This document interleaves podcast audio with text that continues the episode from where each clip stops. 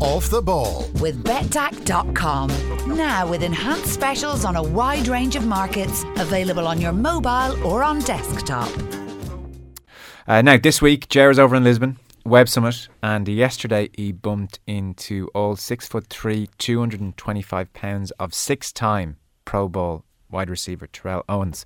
And here's how they got on. T.O., how, are you doing? I'm good, man. How are you? How come you're in Lisbon? Well, this is, uh, according to Forbes, uh, the best tech uh, tech uh, convention in the on the planet. So, um, again, I, I, feel like I'm one of the best players on the planet. So, it's a it's a match made in heaven. But again, uh, being here is obviously uh, exposing myself to really what's what this world is really coming about, which is very tech tech conscious. And I'm involved with a, a, a platform called Mixonium, which is a, a dashboard, this user-friendly ultra media um, platform that will encompass, uh, you know, maybe reach out to, you know, you can dial into your Twitter, your Facebook, your Instagram, um, all these uh, social media components and platforms. It's, it's all on in, on in one dashboard. You said that you wanted to be able to counteract some of the narratives that were out there when you were playing by the media and that you didn't at the time have the platform to do so. Right. What were you talking about? What what narratives? Well, I think I think there's a lot of uh, you know there's when, when when a situation arises, especially with me, uh, uh, there was a number of situations on a couple of different teams, uh, and when you have the media saying one thing and you have your your teammates saying one thing and you have the fans thinking one thing, um, these platforms today will will enable a, a, a player, uh, anybody that, that that's going through something, to really voice their opinion, uh, really give the fans the real inside scoop.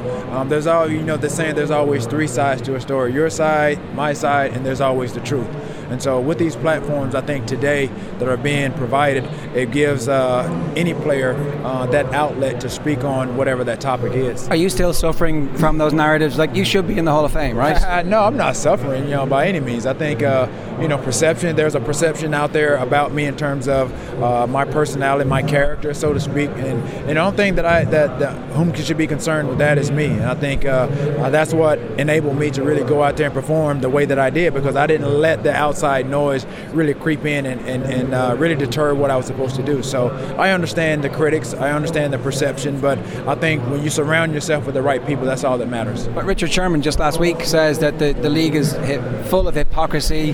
The cheerleaders are gyrating, uh, the players can't do it, nobody feels free to speak. It, it's a ridiculous situation where a character like you isn't actually revered as opposed to being punished by the, the powers that be today. You should be in the Hall of Fame. Well, again, you have a guy like uh, Richard Sherman who's very eloquent in, in, in his dialogue um, in terms of trying to establish and really educate the fans on really what's going on.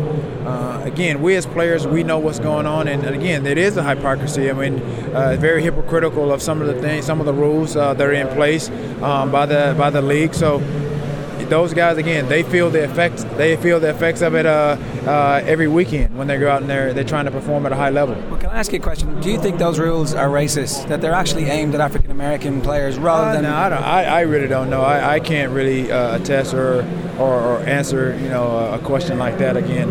Uh, I can't say. I think I don't. I, really don't think that that's possible.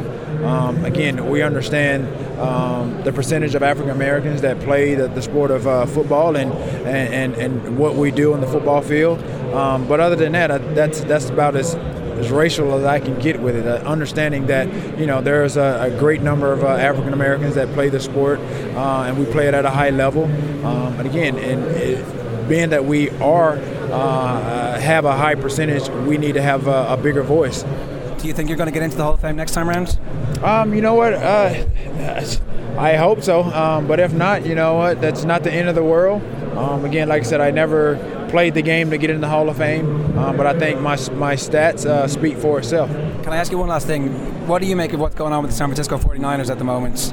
Ever since Jim Harbaugh left, they have not been competitive.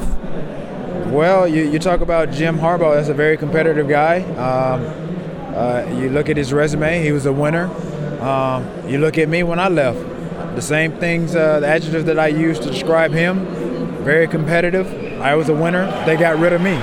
So um, they just got to get back to that win- winning formula uh, whatever that is, uh, who knows? I think uh, it starts with management and it works it works its way down. So does that, I'm not surprised. Is it so? Is it you're not surprised because Baalke's not very good at his job, or because Jed York's not very good at his job? Well, I think it started a, a, a long while ago, um, right when I was leaving. So um, I think that was the start of it. They got rid of me, and again, they haven't really been successful since. And so uh, you look at well, they've been successful. They went to the Super Bowl. You look at uh, again, they had the the ingredients.